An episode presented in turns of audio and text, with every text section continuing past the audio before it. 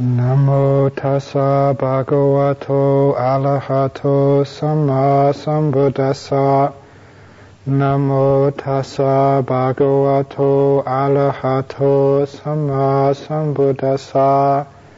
Namo tassa bhagavato arahato samma sambuddhassa.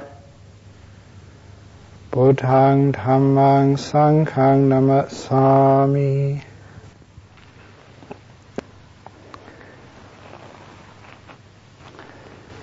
This is the final talk of the, the Rains Retreat this year. Uh, even though there's a sort of, I should point out, keep on remembering there's a few days left, and even when the Rains Retreat finishes, uh, the practice only finishes uh, if there's no more for you to do, if there is uh, the attainment of Arahat. So there's still work to be done. And sometimes it's good to understand what the goal is of arahat.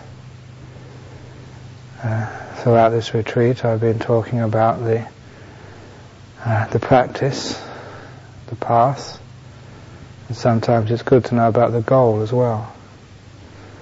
However, uh, you have to start with the practice and make much of that practice, because uh, the path is uh, a very good description of the goal.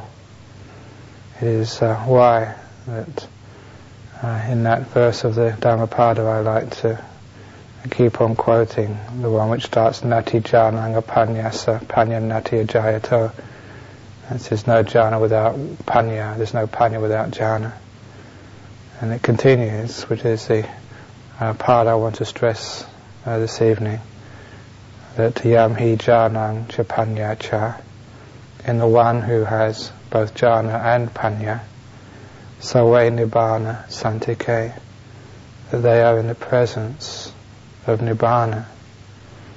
And a person who has the experience of jhana, then who has a degree of wisdom, the Buddha is saying here, this is the Buddha's words in the Dhammapada, they are that close they're in the presence of Nibbana. And it is why that I stress the, the practice, or rather the experience of, of jhana, because that experience, you are, as the Buddha says here, in the presence of Nibbana. There's something there which if you can see with wisdom, with panya, will give you the, the insight, the understanding of the core of this thing we call Buddhism, the understanding of Nibbana itself. And that should make you a stream winner.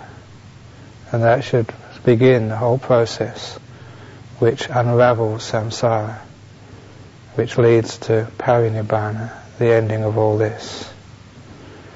Even though that sometimes that people might feel frustrated at the end of a retreat, if they haven't achieved these great things called jhanas. Some people do achieve these things. The ones who didn't achieve them last year are the ones who achieve them in future years. I have to keep stressing that this is a natural process. As long as you keep building the foundations, then the results happen. It doesn't depend upon you, because in truth, you are not there at all. It's just cause and effect, just plain conditionality. And all the ideas of I can do and I can't do are all part of delusion, of avijja. So to have the confidence that it can be done, that it will be done, is one of the important teachings which I try and present here. Also, by setting the standards so high, to achieve jhanas, to achieve maggaphala, to achieve, to achieve arahat. By setting that standard so high, you find that even those with weaker meditation, they get pulled along, that they, their striving uh, becomes more focused. When you set high standards, even those who don't reach those high standards will still travel further on the path than if one set just low, ordinary standards. I've been, this is my 24th rains retreat as a bhikkhu. I had to think the other day exactly how many it was. It gets to a time, remember the early years, I used to count every one very carefully. It gets to a time now when you get a bit confused whether it's 23, 24 or what. But in those years that I've seen that sometimes because monks haven't uh, got good samadhi yet, that the whole ethos of the monastery changes to be more external, more involved with the world. And because of that change in the ethos of the monastery, they don't get samadhi. It's one of these vicious circles, as they say. But here, we try and give all the opportunities to give the seclusion, to give the support, to give the encouragement to achieve these things. And as I say, it's only a matter of time. If you put forth the effort by following the instructions, it's only a matter of time before these things occur and happen. So even though that you may have not got to fourth jhana this rains retreat, still, the very fact that you have been uh, aiming high will mean that your meditation will have progressed much further than otherwise. And sometimes the progress of your meditation can sometimes be hidden to you. Sometimes, because again of delusion, we cannot see just how this whole process is working and how the seeds are growing. Using the simile of seeds which grow under the ground, you cannot see them working, you cannot see them growing. It's only when they burst through the surface that you see that all this time there was progress, but you missed it. In my life as a bhikkhu, I have seen that. Sometimes I thought that I was even wasting time. Sometimes I thought that I was gaining nothing from the meditation, from the place, from the practice.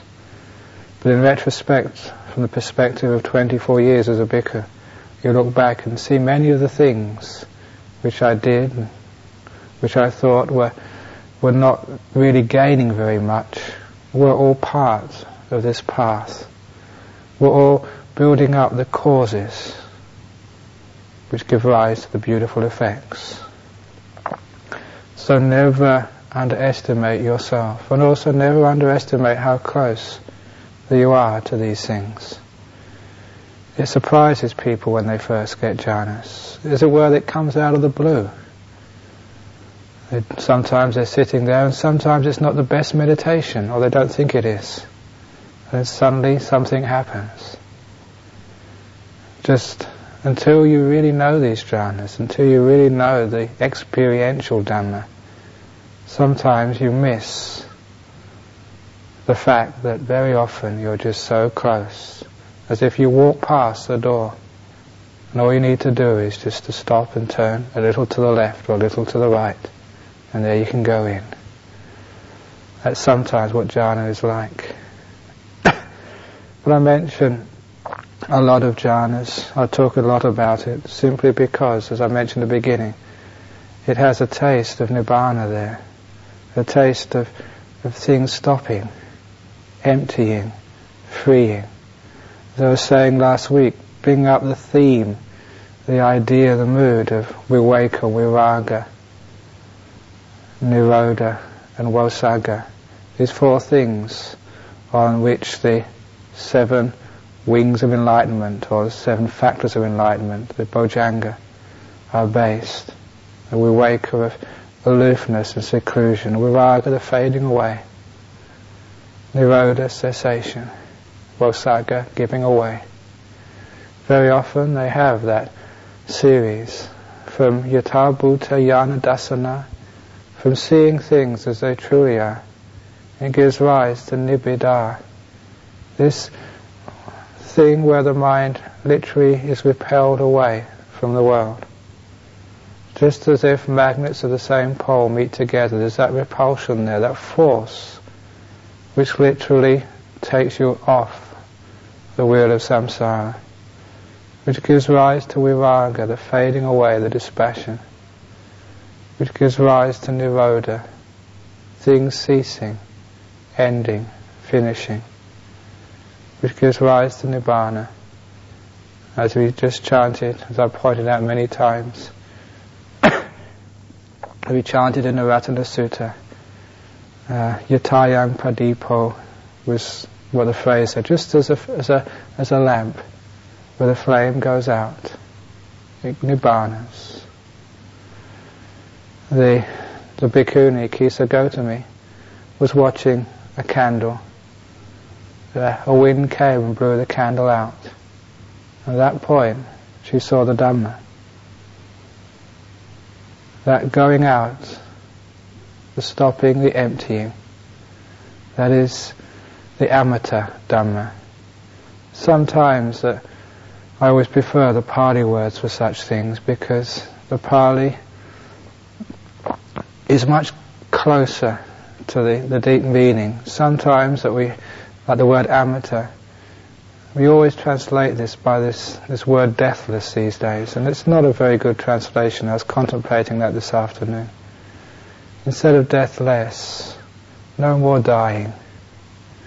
Amata, no more dying. A deathless almost sounds like a place of immortality, like a Christian heaven realm. But the amata Dhamma is the no more dying Dhamma, where all death, with its attendant old age and sickness, has finally been overcome, ceased, vanished, faded away. It's been viragad, niroded, nibbaned, to use anglicisms of Pali words. This is the end of that. It's always worth keeping in mind the legend of the Lord Buddha. Where did he start from? He started from the quest to try and end this whole cycle of death,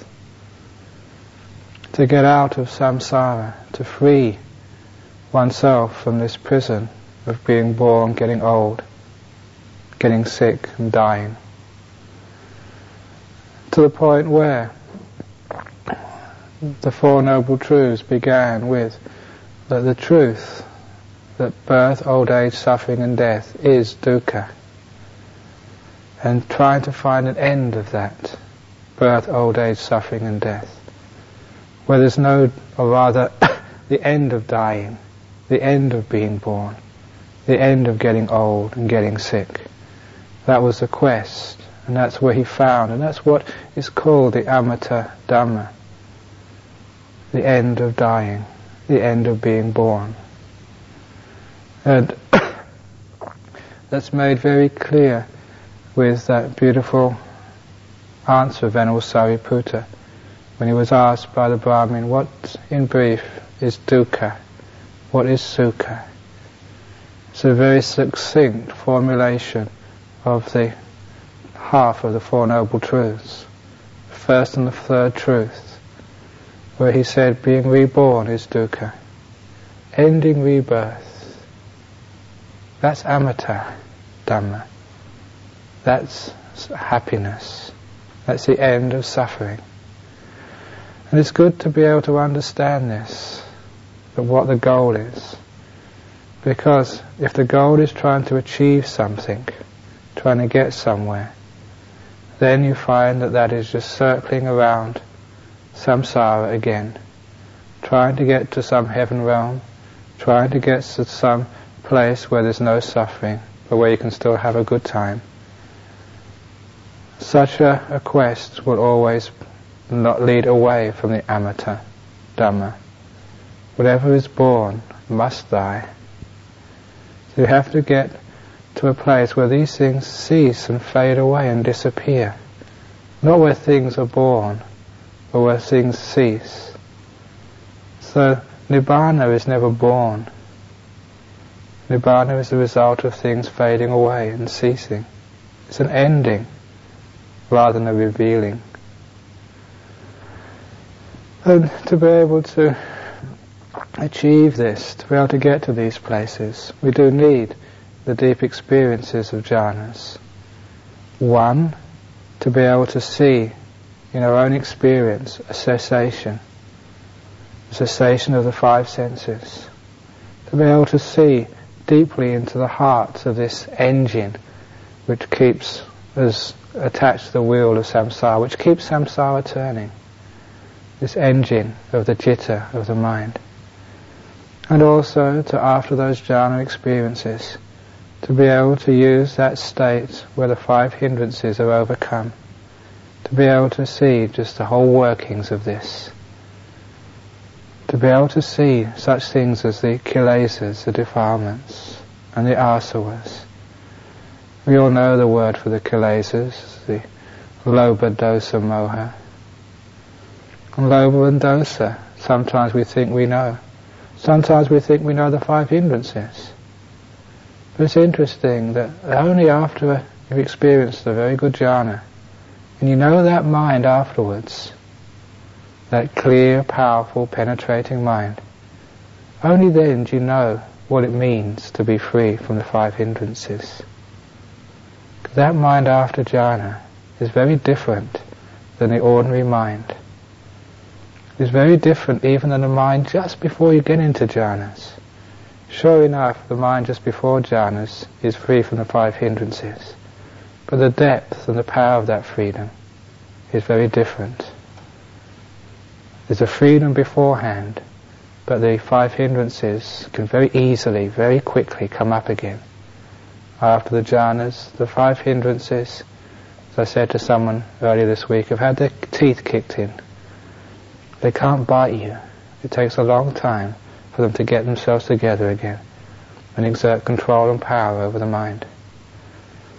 And it's overcoming these five hindrances, not just for a few moments, but for a long period of time, is the means to see the Dhamma. Once those five hindrances are overcome, after a jhana, that is a time to really look at the Dhamma. The Dhamma, as I was mentioning some time ago, is one single thing. In Pali, we call it yoniso manasikara. And I always prefer the literal translation, the work of the mind which goes back to the source of things, the origin of all this, the Dhamma of all this, the core of this whole thing. Lobha and, so Lobha and Dosa are not the core. The core of this is moha, avijja, the delusion which keeps this whole wheel of samsara going. That's where nibbana is, is realized. That's where enlightenment is achieved. In focusing on the delusion and uncovering that which you could not see before. That which you never realized before that which was beyond you, covered by the five hindrances, covered by the conditioning of this process of delusion. Delusion itself is a process. And to, cir- to cut the circuits of that process, you do need the abandonment of the five hindrances for a short while. The Buddha did say that avijja, has a nutriment of the five hindrances. This is a food which keeps the avijja strong and healthy. It is why that when the five hindrances have been abandoned, not just for a few moments, you can go without food for a few moments. Some monks have been going without food for quite a few days now. But to be able to end avijja, you need to go without food for a long time. And I don't mean physical food, I mean the food of the five hindrances. To starve avijja. And how that happens is you find out what is causing all of this.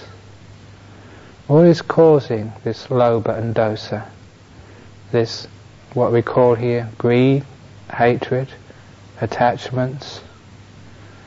Some years ago I gave a, a simile of attachment of a hand which goes to pick things up. Certainly in my early years a, as a monk, I knew that attachment was wrong, as it were.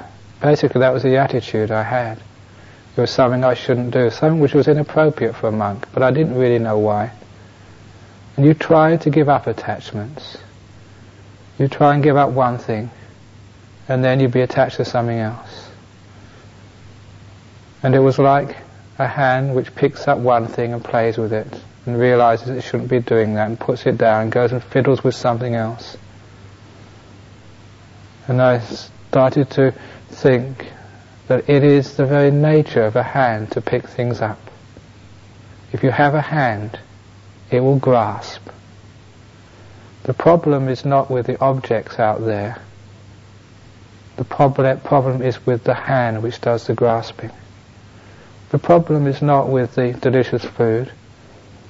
The problem is not with beautiful women, beautiful men. It's not with ideas and thoughts out there which people also grasp and sometimes even make love to.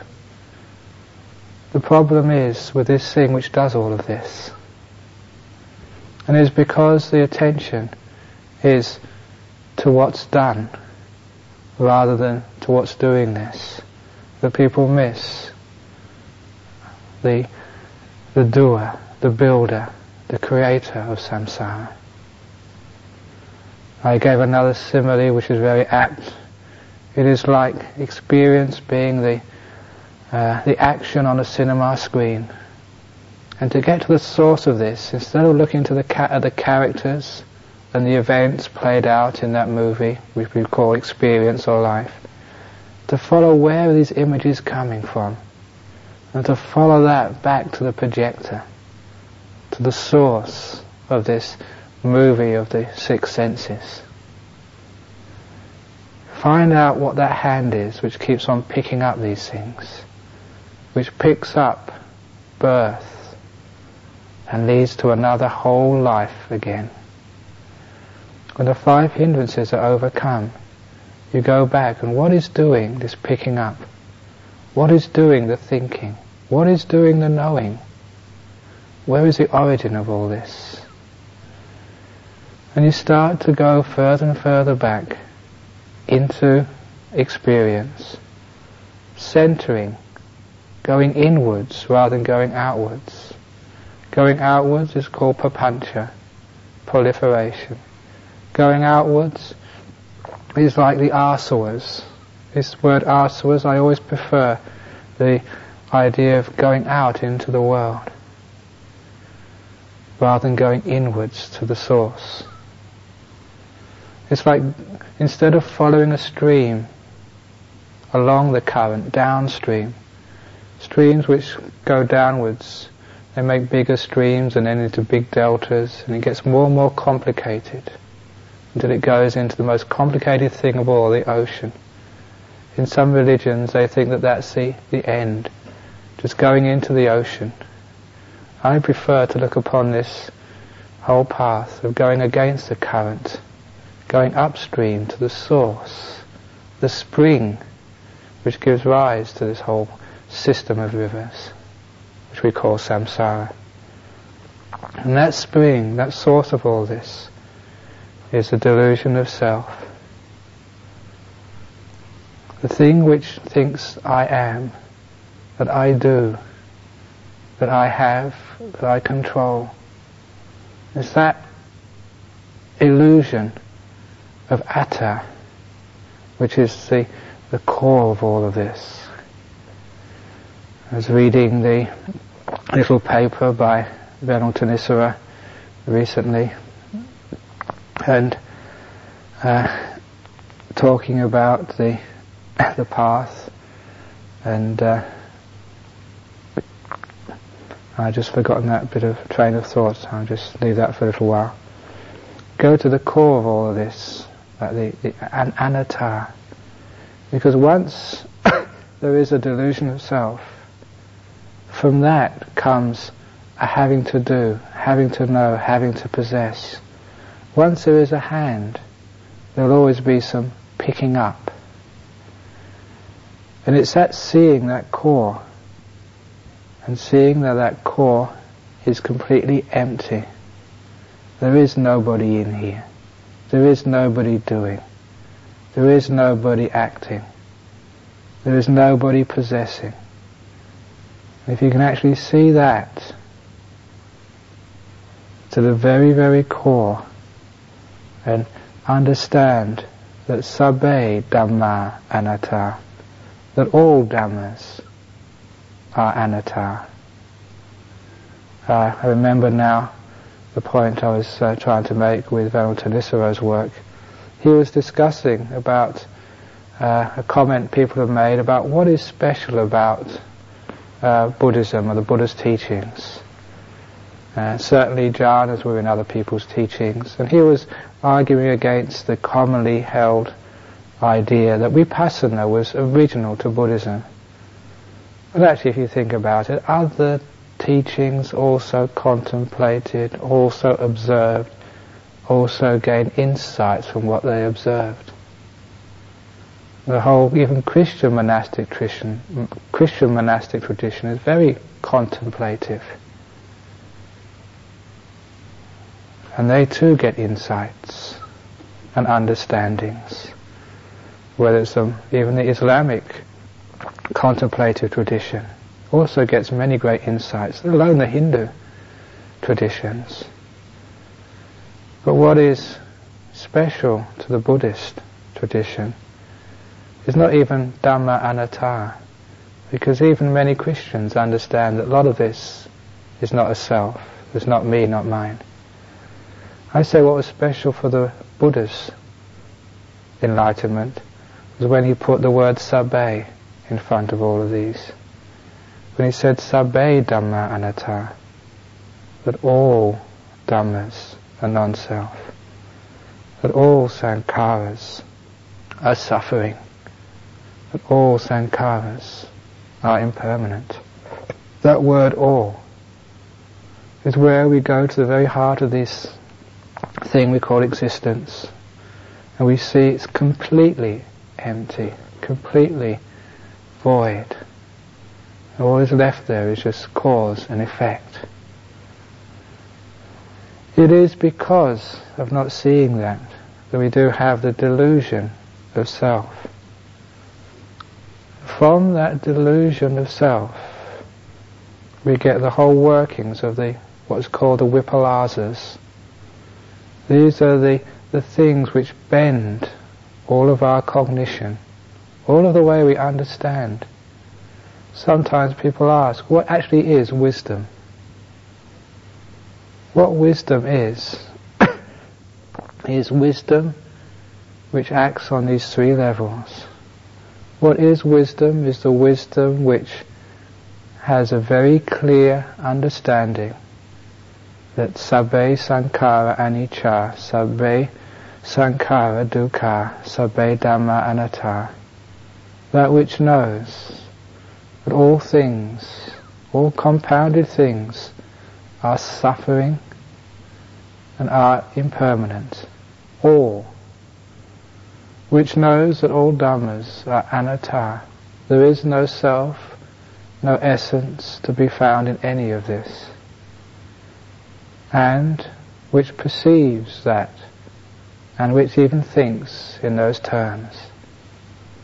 The Vipalasas are the very beautiful teaching of the Lord Buddha which explains the avijja, which explains delusion, which gives it a, a structure which opens out the core of the problem. And the ending of avijja, explained by the Vipalasas, shows very beautiful, beautifully how this whole process of delusion unravels. If you contemplate for a few moments, you'll see just from views, from your understandings, you perceive accordingly. And from those perceptions you build up your thoughts. And from those thoughts you reinforce your views. This is a, a, a circle which goes round and round, which feeds on the previous term. From views come perceptions, from perceptions, thoughts, from thoughts, views. And it's a circle which is hard to break. if you still have a self-view in there, a me or a mine, you will actually perceive in that way. And you will think in that way. What are the perceptions and thoughts which show there is a view of a self there? It is that perception which finds delight in this world. From the delusion of self comes craving. Once you have a hand, you'll pick things up. The very perception which makes you pick things up, which makes you think that this will be delightful, this is good. That which chooses the many perceptions which are on the shelf, that comes from view. Why is it that some people go to the shops and they buy one particular brand of soap powder? It's because the view that that washes whiter. That's why. Why do you put, take up different perceptions? When a, a man sees a beautiful girl, why do they always take up the perceptions of the beautiful part of that woman rather than their ugly perceptions? It is the view that there's pleasure to be found in that world. And that's why they choose those perceptions. If someone is a misogynist, if they hate women, if they see a beautiful woman, they'll straight away take up the, the unpleasant perceptions. And they'd hate that person. If that was a man looking at his ex-wife, they'd take up the horrible perceptions. Again, it's just those perceptions are coming from view. From what basically what you want to see, what you want to find. Many of the arguments in the world, even the arguments in the monastery, different perceptions which arise, where are they coming from? Why is it that two good monks can hear the same argument or the same statement and remember different things? Why is it that people think that we don't understand each other? Because vipalasas different views create those different perceptions. It's why that with jhanas you are actually working with perceptions, you're playing with them. And in playing and working with these perceptions, you're uncovering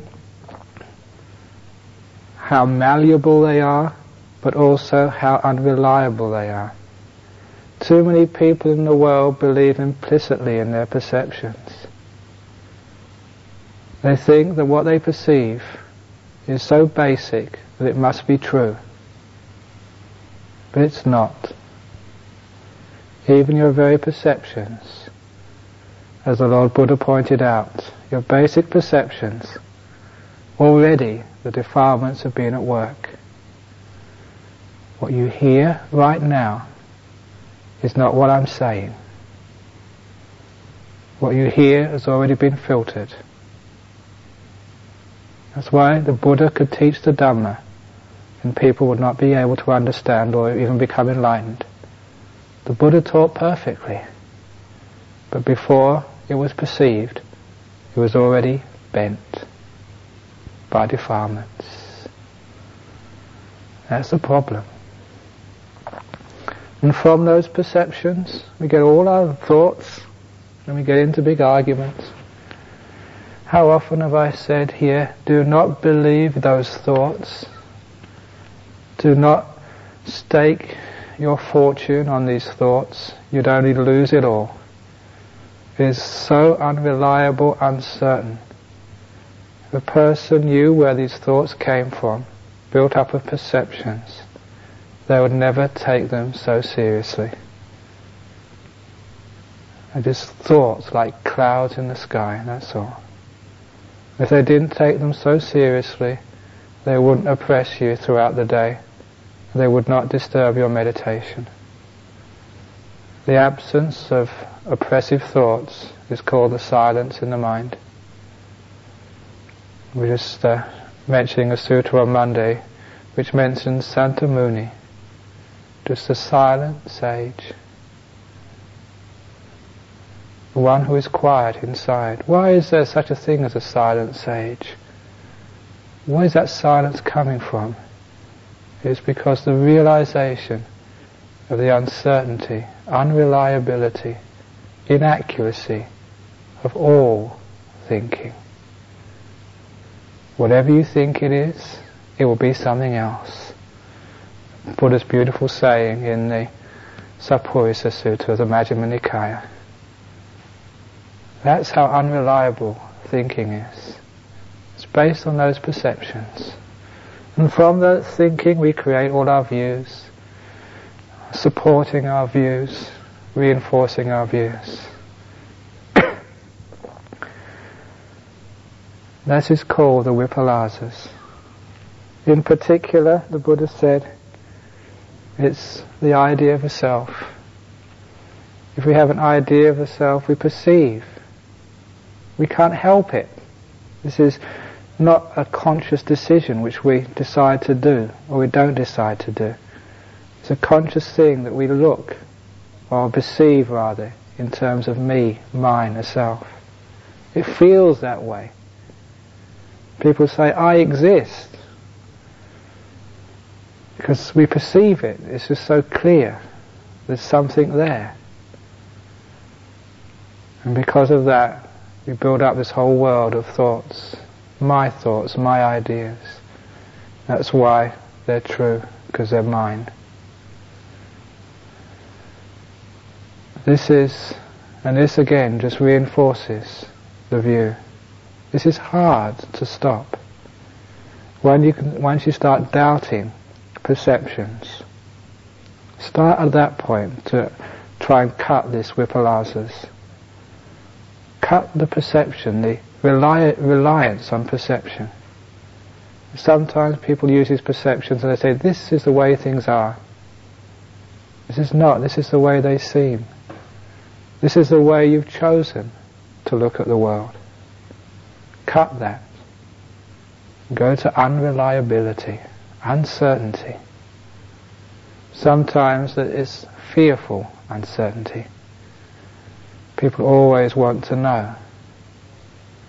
Because knowledge, what they take to be knowledge, just confirms their self. Create that uncertainty in your perception in your thought and in your view.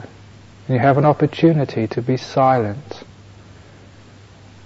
to be at peace, and to gain jhanas.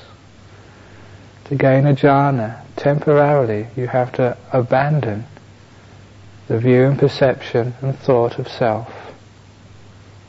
That's one of the reasons why it's, it's good practice to do jhanas, to weaken that vipalasa which runs around the self. Because to gain a jhana, the doer has to stop. You can't perceive in a sense of this is mine, that I'm doing this, that I've created this. You have to completely get out of the way and the quicker you get out of the way, the deeper in meditation you go. So you have to break this vipalasa perception. And once you can break this vipalasa perception, it will completely undermine all your thoughts. It is why so often, after a jhana, you just you can't think. It doesn't make any sense to think.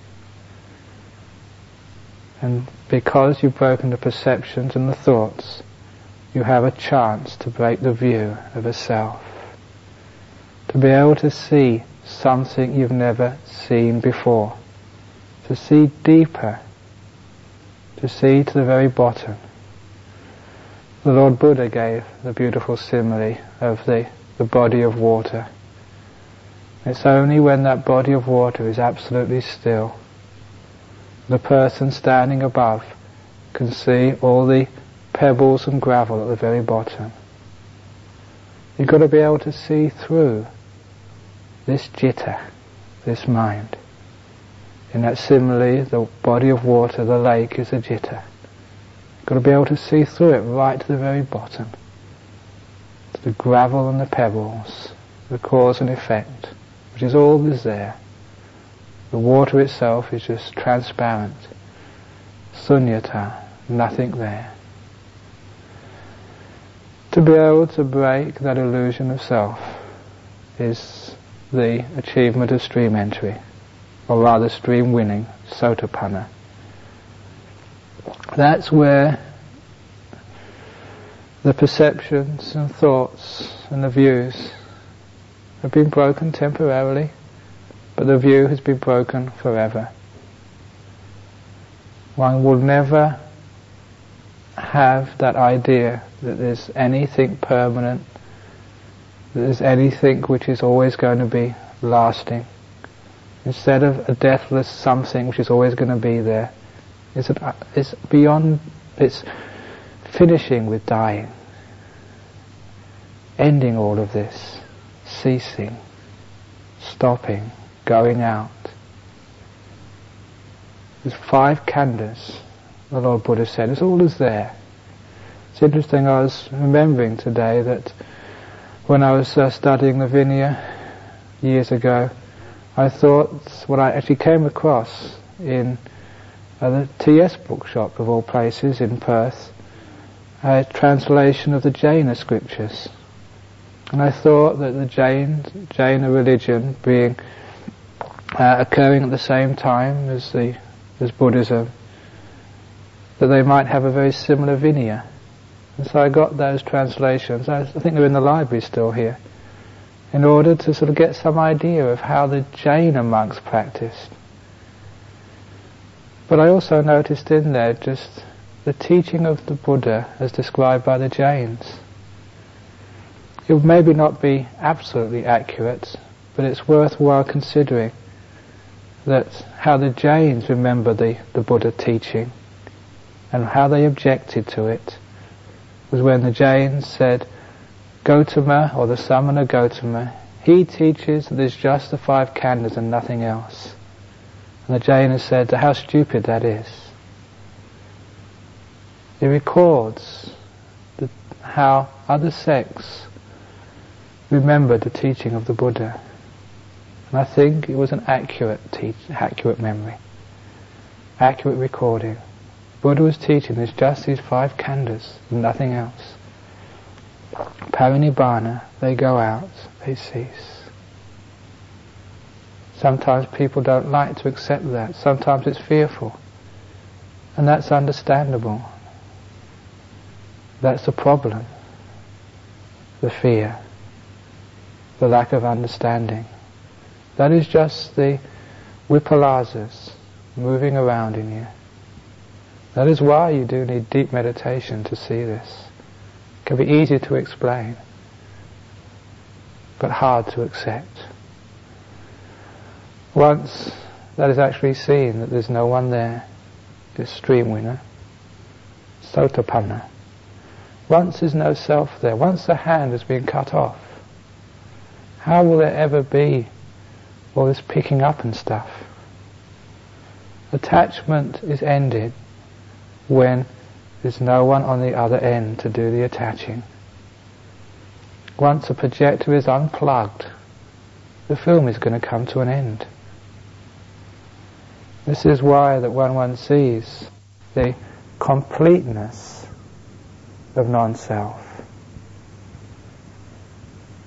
once one sees what one has been taken to be a self, what one has been taking to be the core, the doer, the knower, once one has seen that as to be a mirage, and see that one was deluded, you know the result of that will be the, the end is nigh. The very cause for craving has been stopped. The illusion of the self means the illusion of things belonging to the self. The Lord Buddha said once is an atta, there's attaniyang. Attaniyang means of me, belonging to me, concerned with me all of the concerns which I have depend on the word I, beyond the view I. Once that view eye has been abandoned, cut off, using the Buddha's simile like the top of a palm tree, and can no longer grow again. Once that's been seen, the craving has been undermined. And from that you know as a certainty because the, the plug has been taken out, the machine has to wind down and come to a stop. The full realization of the illusion of self will give you the sure understanding, knowledge that samsara is coming to an end for these five khandhas. Not only have you seen the end of dying, the amata, not, not only have you understood nibbana, but you know that this process, the cause and effect, has now going to finish. One lifetime, two, three, seven lifetimes. But it can't last longer. With stream winner, there is a knowledge of stream winning. Once the root of uh, moha, that kilesa, avijja, has been overcome, once view has been purified, the perceptions and the thoughts which are based on those views begin to clarify instead of the perceptions and thoughts based on me, mine, and self, the perceptions and thoughts of just an empty process take their place. Instead of perceptions and thoughts which like to gain and control, comes the perceptions and thoughts of letting go, of fading away, of ending, stopping once anatta is seen, the role of jhanas is very clearly perceived. There's a very part of nibbana, as a reflection of nibbana. Understand why the Buddha called jhanas Sambodhi the bliss of enlightenment. There is something in those jhanas which is very similar to nibbana. The bliss of ending, the bliss of not owning, the bliss of not controlling, the bliss of not being, the bliss of ending, of giving away, of ceasing, the bliss of disappearance, the bliss of emptiness, the bliss of nothingness, the bliss of no more dying, no more being born, none of this The release from the world, the release from dukkha. There is something which is very similar there, and it needs to be noted. And one sees that from that view, the perceptions and the thoughts will start to change. It's why that sometimes I describe that as a change in your whole personality.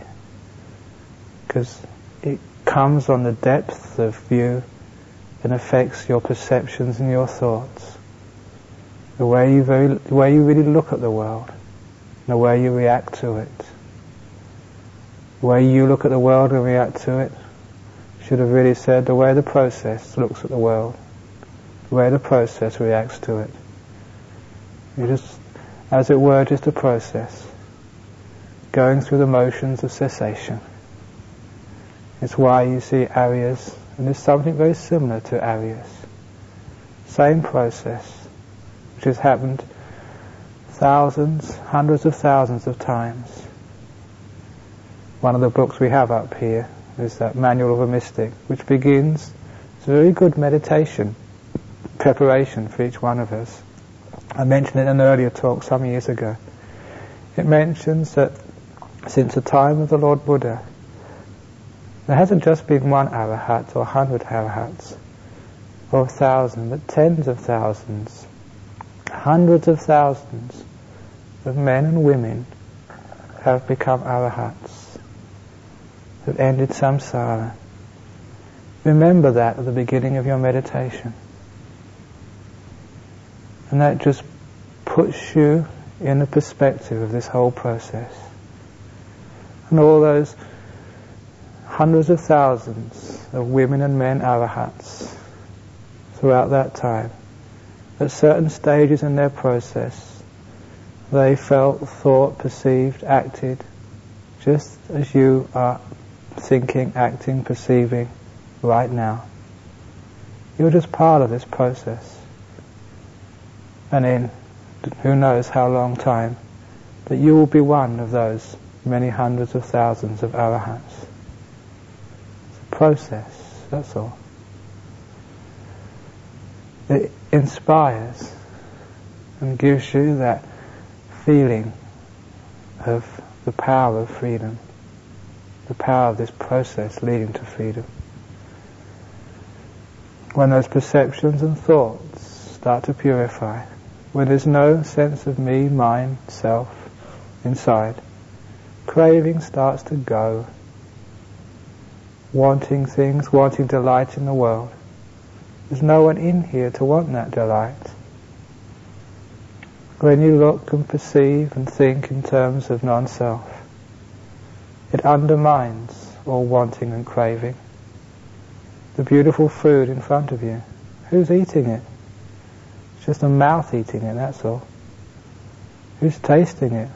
It's just brain, if you like, tasting it, or that sense of taste. That's all. If you could look at it upon that way, there'd be no craving. That's why the Buddha said to Bahiya, in the tasting, just let there be taste. Not I tasting food. Once there is that experience of non-self, not just playing around and imagining and thinking, okay, in the tasting there will just be the tasting, in the seeing there will just be the seeing, I'm just the same as Bahiya. Now I'm talking about realizing this to the point that when you are tasting, that's all there is, just taste. When there's a seeing, the thinking, the talking, the listening, the coming, the going, that's all there is, just that. All perception, all thought, seeing this is just process wearing itself out. And there, there will be no craving. In particular, there will be no craving which is going to give rise to new rebirth. What's there to be reborn for? what's there to be reborn. The delusion has been overcome. That sense of attaching, picking up things, the very cause of rebirth has been eradicated. Once in yourself you see that the cause has been eradicated you know that cause, you know it's been worn out through wisdom. Then you know there's no more birth. There is no more old age and death. The samsara has been ended. Then you know that you are arahat. The cause has been seen. The cause has been stopped. This is our goal.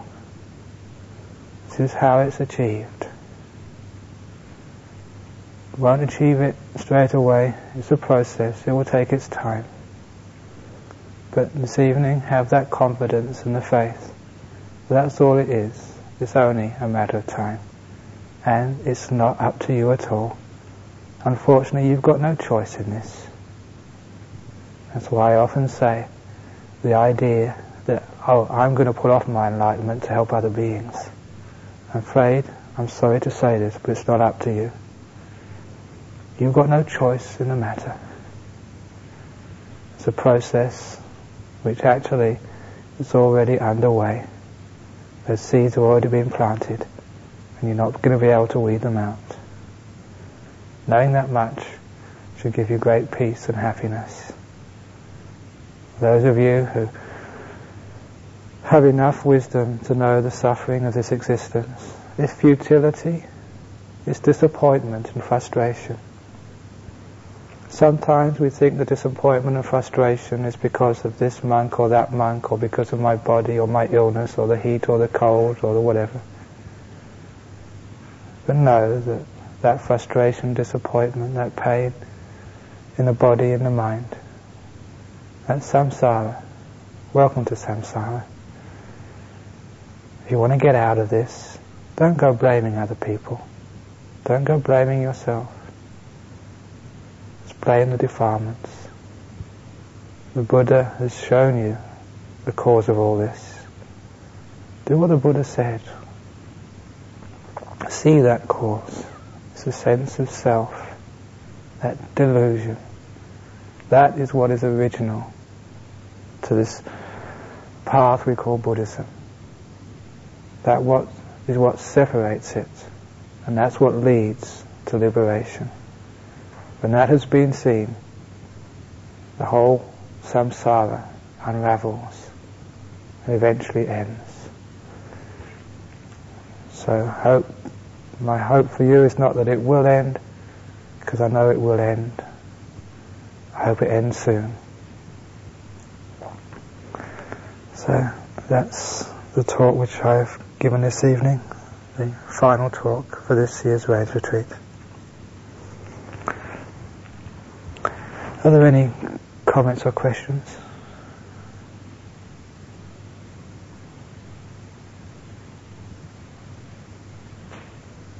Okay.